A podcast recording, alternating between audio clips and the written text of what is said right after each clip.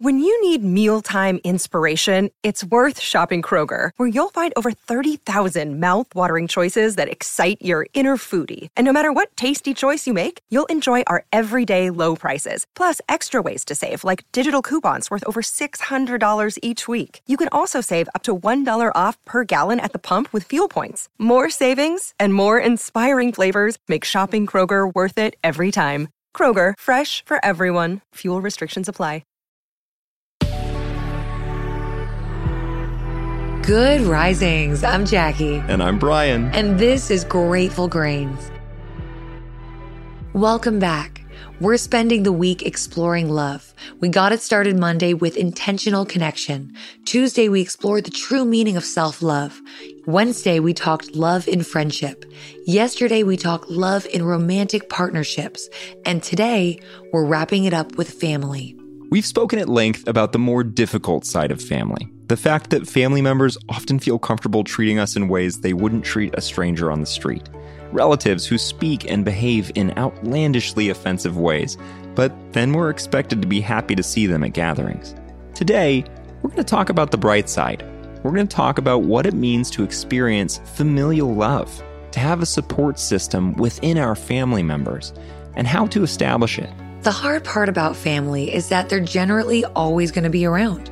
The fantastic thing about family is that they're generally always going to be around.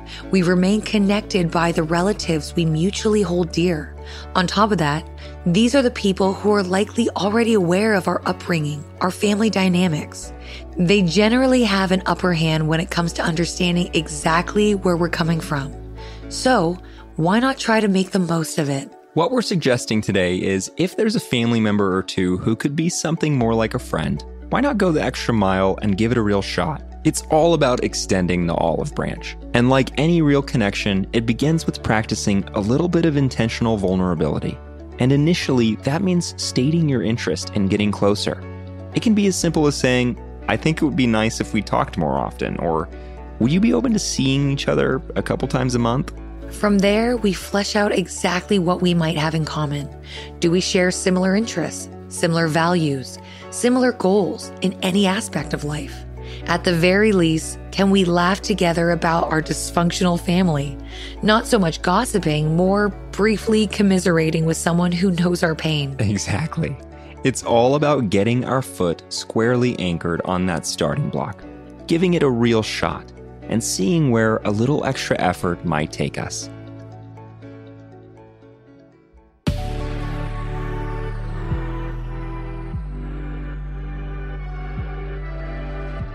Thanks so much for joining us here on Grateful Grains. We hope you have a wonderful weekend.